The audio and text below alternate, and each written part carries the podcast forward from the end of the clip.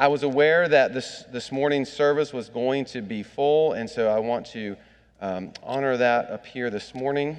I've only got 16 points for us instead of 17. Um, jokes. Where's my Bible? So let, us get, let's get right into it. As you know, we are reading uh, and going through the Psalms this summer, and as we um, um, do that, um, we're just taking them one at a time. So we started with Psalm 1 two weeks ago, Psalm 2 was last week, and this, uh, this morning we're in Psalm 3. So if you brought a Bible, go ahead and open it to the book of Psalms. It's the Psalm of David when he fled from Absalom, his son. Let's give our attention to the reading of God's word this morning. O Lord, how many are my foes? Many are rising against me. Many are saying of my soul, There is no salvation for him in God. Selah. But you, O Lord, are a shield about me, my glory, and the lifter of my head. I cried aloud the, to the Lord, and he answered me from his holy hill. Selah. I lay down and slept. I woke again for the Lord sustained me. I will not be afraid of many thousands of people who have set themselves against me all around. Arise, O Lord, save me, O my God, for you strike all my enemies on the cheek, you break the teeth of the wicked. Salvation belongs to the Lord. Your blessing be on your people. Selah. Let me pray and ask God to teach us his word this morning. Heavenly Father, I pray now that you would do a miracle, and by miracle, that you would soften our hearts this morning, that we would have our eyes opened and our ears opened, that we may see and hear things otherwise we couldn't. Uh, that you would teach us now, you would change us more into the likeness of your Son, Jesus. We pray this in his name. Amen.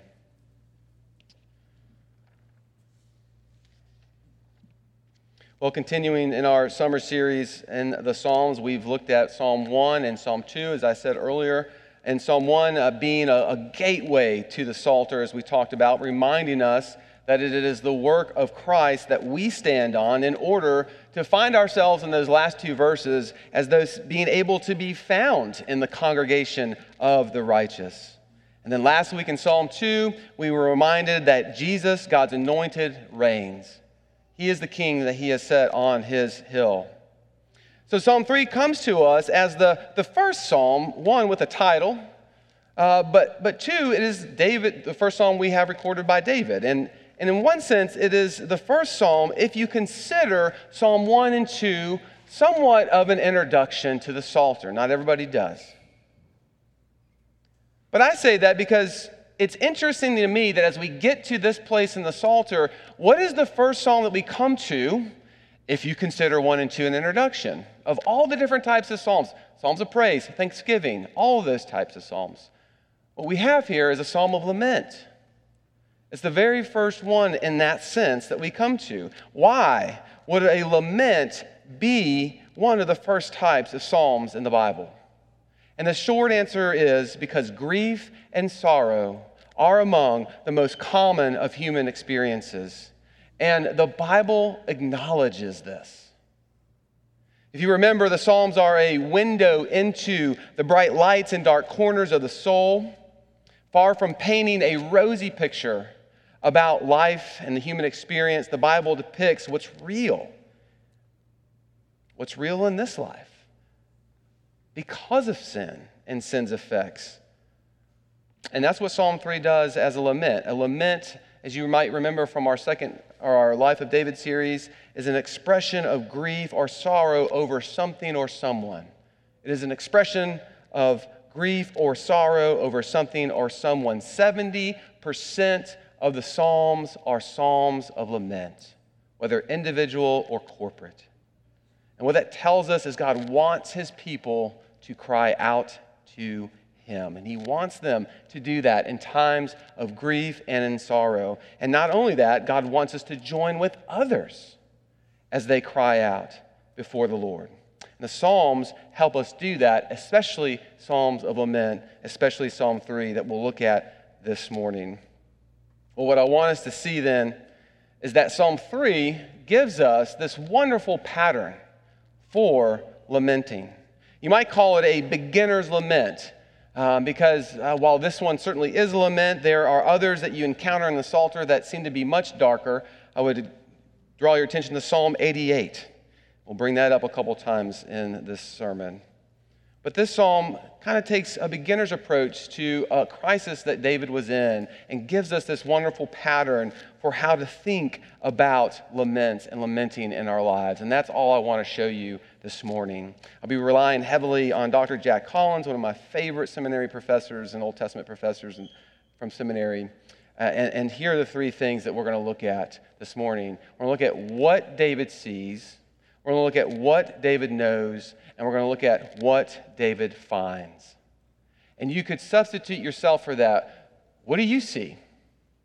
As the pattern of lament, first, what do you see? What do you know? What do you find? So let's take that first one. What do you see? What does David see? And this will take up verses 1 and 2 for us. The first step in lamenting, according to this psalm, is naming the things that are in front of you. What do you see? What is causing you grief this morning? What is causing you sorrow? What is causing you distress or fear? Because by naming it, we know what to cry out to the Lord with. It's kind of that simple. For David, naming is easy in this psalm, right? This psalm, we are told, is a response to 2 Samuel 15 when David's own son, Absalom, concocts a plan to take over his own father's kingdom and to send Israel after David, because now Absalom is the rightful king. And this forces David, God's anointed, on the run again, wondering if this is the end of his life.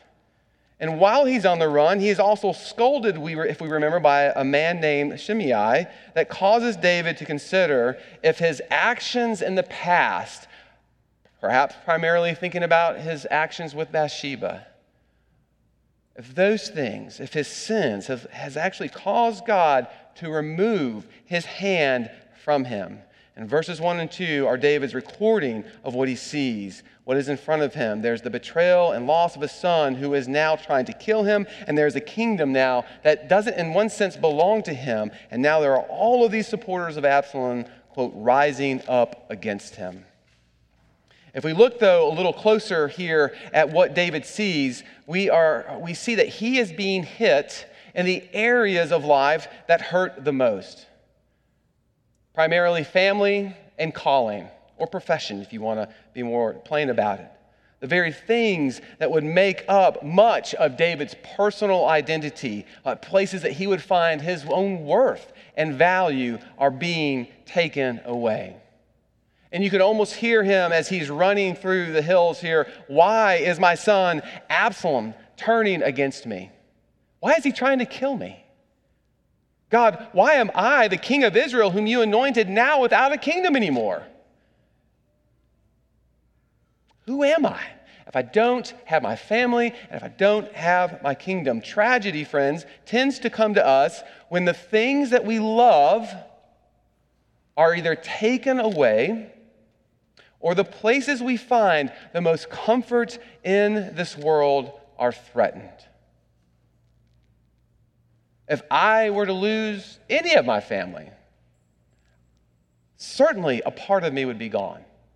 And I would assume the most for you as well. I've been involved in some type of organized ministry for more than half of my life now, and I'm not sure how I would feel or if I would know what to do or who I was if tomorrow I woke up and I was no longer to serve the pulpit. Sure you're calling as well when that is perhaps potentially taken from you, or a change of life, a season of life calls us in a different direction, we're, we're, we're not really sure who we are. All of us have these things in life that make up much of who we are, and when they are threatened or even taken away, tragedy, as we say, has struck. And what do you do when that happens? This is what the psalm is guiding us through. What do you do when that happens? Well, Scripture directs God's people to lament, to cry out before Him. But there's actually something worse going on here that I want to draw our attention to before we leave this first point. Something worse going on here for David. You'll notice that in verse 2, David is being told that there is, quote, no salvation for him and God. In other words, not only has his son betrayed him, not only are uh, foes, right, his own, once we were his own people, not only are they trying uh, to kill him, but they are telling him that God is also against him too. Martin Luther is quoted saying, All the temptations in the world and in hell too, melted together into one, are nothing compared with the temptation to despair of God's mercy. It's one thing to have earthly things taken away from us for sure, but to consider that God's hand has been removed from you as well, that is what we might say next level despair. But that's exactly where David goes. That's exactly uh, what he feels like it, that God allows him the privilege to be able to go before him and lay down what is most raw, what is most um, just difficult in his life to consider. This is what he's been told, this is what he sees, this is what's in front of him. And this is what the Bible instructs us to do to be honest about what is troubling us. The Bible invites us, right, to be honest about where we are suffering and doubting, even. The Bible invites us uh, and asks us to take what we see in front of us and to cry out to the Lord with it, no matter how dark it might be. In Psalm 88, the psalmist accuses God of hiding his face to him. Do you feel like that that's appropriate? That you have the ability to, to be as honest as some of these writers are to God? I think it's wonderful that the Bible invites us to do this. But you know what allows, not just Psalms like Psalm 3 or Psalm 88, you know what allows the writers to do this? You know why they're able to be as honest? It's because they are convinced and know of the commitment of God to them. And this takes us back to Psalm 1, right? Remember that gateway of understanding that, that, that God has essentially promised himself to you. And it's in that context that we go into the Psalter to be as honest um, as we can about life and life experiences.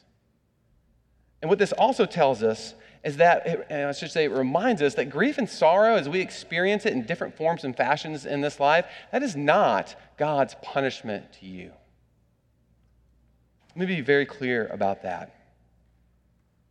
It's not God's punishment for something you didn't do this week or something, you know, or, or something you did do. You didn't do it in the, in the, in the right way. We live in a fallen and we live in a broken world, and because of our sin, it's, it's a consequence of that oftentimes of our hearts. And God and His kindness gives us a way to cry out and lament about both the things that happen to us that may seem out of our control, but also things that happen to us because, well, we're part of it. It's everything in between. But this is the first step, right? It is simply naming what you see, what is in front of you. And the Bible is inviting you to put that on paper, to put it out into space, as it were, to confess it, to say it, to be honest about it. But thankfully, this is not where we are left. And this gets to the second point. This is what David knows. What would be the point of simply crying out? Right? And there might be some uh, here, or not necessarily here in this room, but some in our, our culture today say, well, this is a, a really good exercise in therapy. And maybe it is, right? But that is not what is uh, in view here in Psalm 3. David has just said what he sees, but then look at verse 3. He immediately turns to what? To what he knows. Saying, But you, but you, Lord, you are a shield about me, my glory, and the lifter of my head. I cried aloud to the Lord, and he answered me from his holy hill. One of the things most scholars agree upon is that David did not write this as he was on the run from Absalom. Rather, he most likely wrote it afterwards upon reflection over this time. So, some of the things that he is able to say come directly from the experience here, but some of the things he says come from remembering who God is and who God says that he is from his word like this, like how God is a shield, something we've been using and saying a lot throughout this service. Genesis 15:1 of all places, the call of Abram. One of the first statements to Abram in, in, chapter 15 is this: After these things, the word of the Lord came to Abram in a vision. Fear not, Abram. I am your shield. Your reward shall be very great. Here is God calling Abram and his family to do something very important, but very, very hard. Right? He was asking them to leave their hometown and come to a place that God would show them. Like, it wasn't like, hey, go from DC to Baltimore, like we know where we're going. It was like, hey, come follow me, but I don't I'm not telling you where you're going just now. You don't know where you're going to land. Oh, by the way, go convince your family that I'm not crazy and come with me. That was what he told Abram.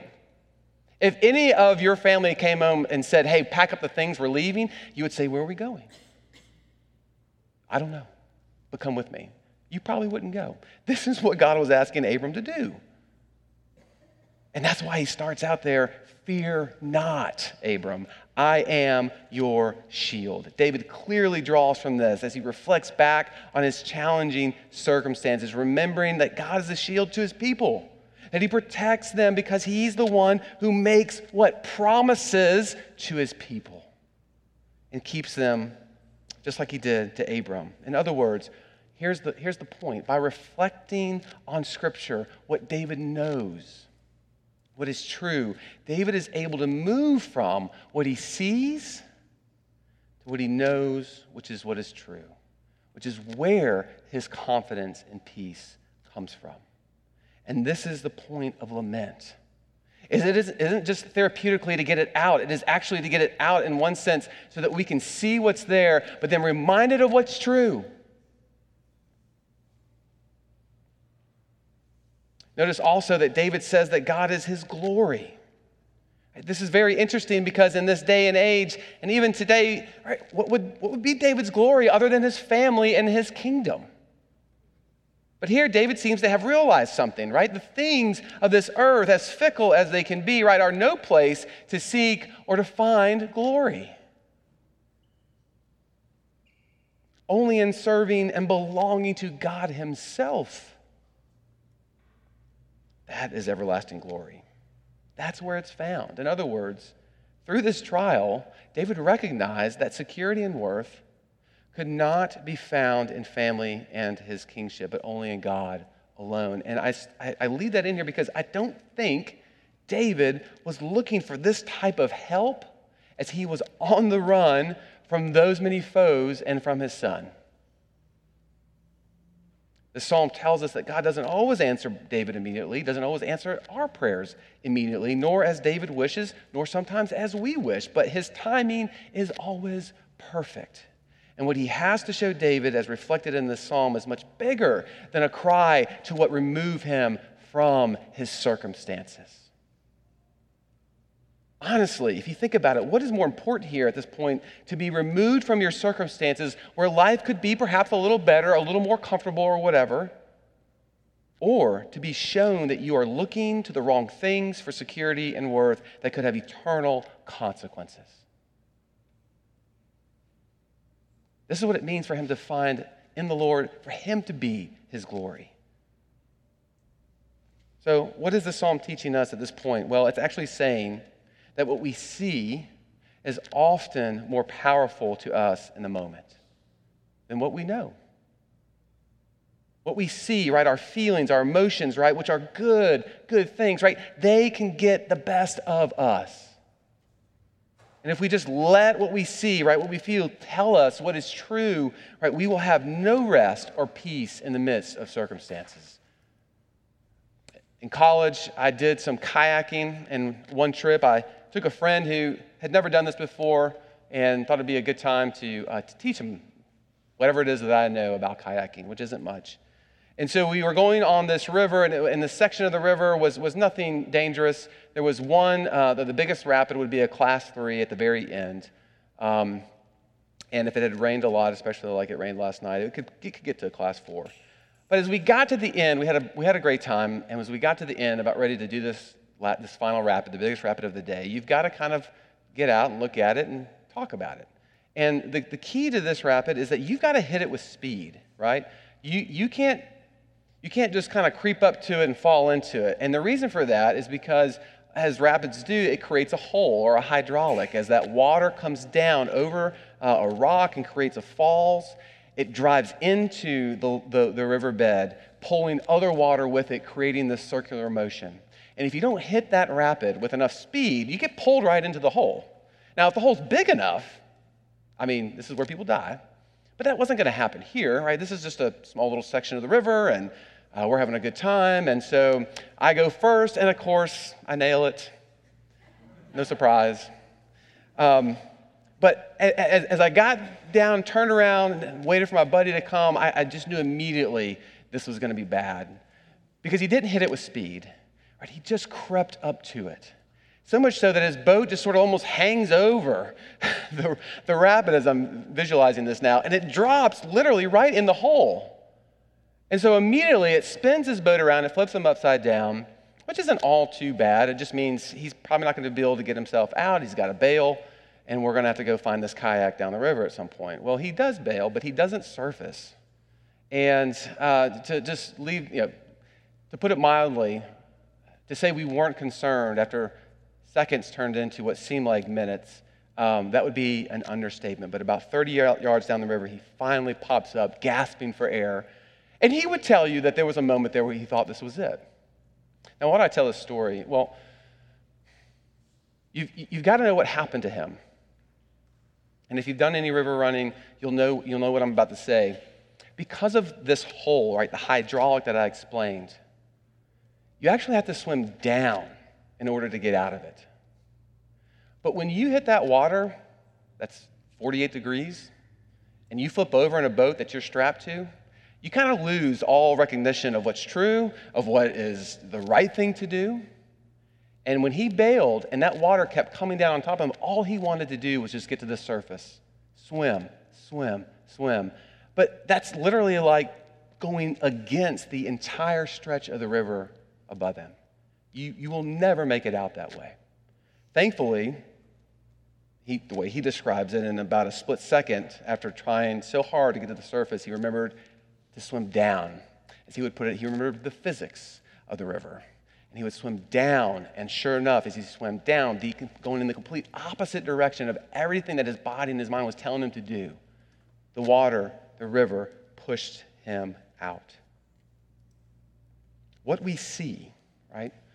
What, what our emotions tell us and experience is often way more powerful than what we might know in the moment. But just because our emotions are telling us something, and again, our emotions are good, good things. Let me make sure I say that again. But just because they're telling us one thing, it doesn't mean that it's true. It doesn't mean that it's good. While there are a ton of application points for what I just said, what the psalm is telling us is that in order to find comfort and even confidence as we navigate the distresses and sorrows and griefs of life, in order to find confidence, as we'll see,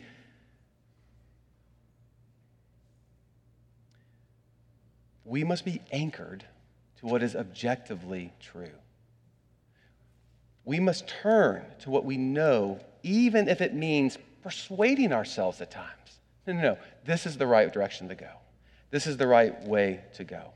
And I'm sure David had to do that at times as he was faced with what was in front of him. But, friends, the Bible assumes that the world is going to come at you with the unexpected. It's why, again, 70% of the Psalter are Psalms of lament. It assumes that this is going to happen. It assumes, right, that, that, that tragic events are going to come into place. Uh, that much of the human experience, even, is us asking, why is this happening? And while nothing, as we saw last week, is a surprise to God, as we trust in His sovereignty, though what He allows and why is often a mystery to us, He doesn't leave us ill equipped. Instead, what the psalm says is, is what are you anchored to in times of distress? What has the power and ability to secure you when, to be cliche about it, the storms of life are surrounding you and all you believe is what you see? What David is anchored to in this text is the Word of God, His promise that in the midst of His circumstances that would make any of us wonder if God was really uh, for us, as such as the circumstances that David found himself in, he is reminded of what is true. Life for David is not found in being removed from his circumstances, and this is the point. It's found in being reminded that God truly what is his shield, regardless of what he sees, regardless of what he's experiencing, that he is the author and protector of his life, both now but also in eternity. And this gets to my last point, which is a lot shorter. This leads him then into what he finds. And this is, this is the pattern of the lament. This is where it takes us. Verses 5 and 6 say this I lay down and slept. That's past tense, right? I woke again, for the Lord sustained me. Past tense. Verse 6 I will not be afraid of many thousands of people who have set themselves against me all around. Future tense. So God was a shield in this moment for David, as he says, and he woke up um, or sorry, and he sustained him and he gave him rest. But notice where this leads him. It's not out of his troubling circumstances, but with renewed confidence to stand in them. And this is the real power of the psalm. David did not say, I lay down, slept, and woke, and found myself uh, reconciled my brother and my kingship restored. Rather, he woke up with his circumstances unchanged, but with a renewed confidence to face them in it. The Psalms, then, as one scholar notes, become that intersection of times, right? It is finding God's presence in the midst of your circumstance. And that intersection of times is our time and God's time, but the then, the now, and the not yet, he says. And to recognize this is to understand how these emotions are to be held within the rhythm of a life lived in the presence of God. In other words, David didn't need God to grant a wish for him, which is sometimes what we think when we're in trouble or distress and we pray. What he needed was to know God was with him in the midst of it. And when our emotions overrun us and we get stuck in the, the horizontal of life, as it were, that all that's there is me and my problems and circumstances, the Bible is saying that is actually not true.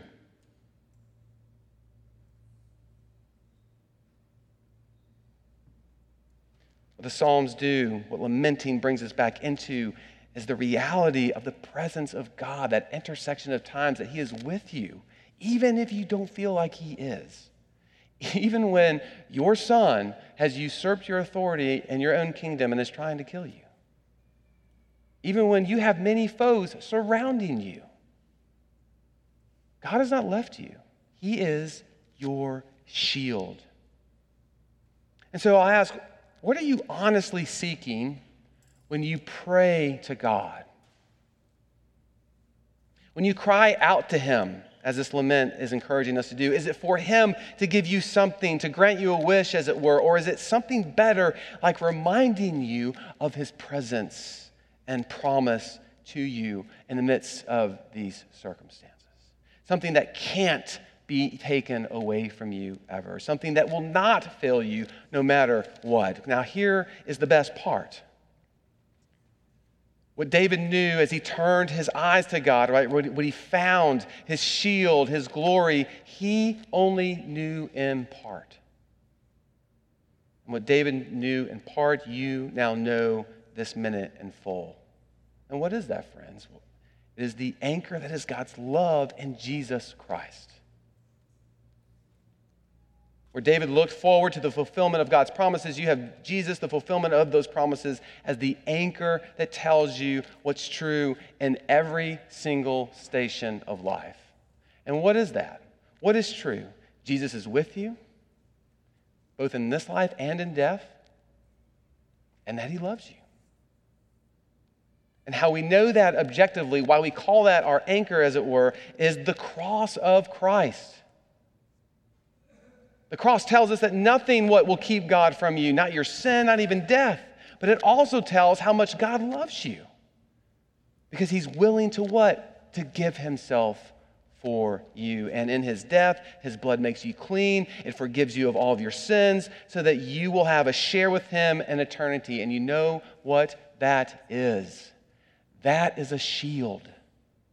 That is your shield in this life and the next. And when we sing this psalm, that's what we own. That's what we believe. That's how it shapes us. You want security in this world? We all do. Run to the cross. Run to Jesus. You want value and worth. Friends, look at his hands. Look at his feet. Look at his side. You were worth the suffering he bore. You want God's presence in times of distress and grief and sorrow that are coming, that they haven't yet to you in this life. Look at Christ who tells you, I am with you always. That's your shield. That's your glory. No matter what we see in this life, would we turn to what we know, what is true, and find the presence of Christ at every single turn? Let me pray for us. Heavenly Father, we thank you for this psalm and we thank you for giving us such good insight into David's circumstances. I, I, think that if we didn't have this written down, we would not believe that your anointed, King David, went through such sorrow and grief and distress. Yet these are the words that he was able to come to in the midst of those circumstances and even after as he reflects back on your faithfulness. Would we learn to share in that as we own the Psalms for ourselves? That you are a shield. And where do we see that uh, in its ultimate sense? In Jesus Christ, who is our protector, who is our hedge around us, as it were, who, because of his blood, has made us clean. We will never have to worry about whether or not we will be alone or whether or not God will cast us away from his presence if we are in Christ. We know that we are with him always. When we look to that, would we see him as our true anchor, what is true in times of distress and sorrow and grief? We learn to lament? We pray this for your glory alone. Amen.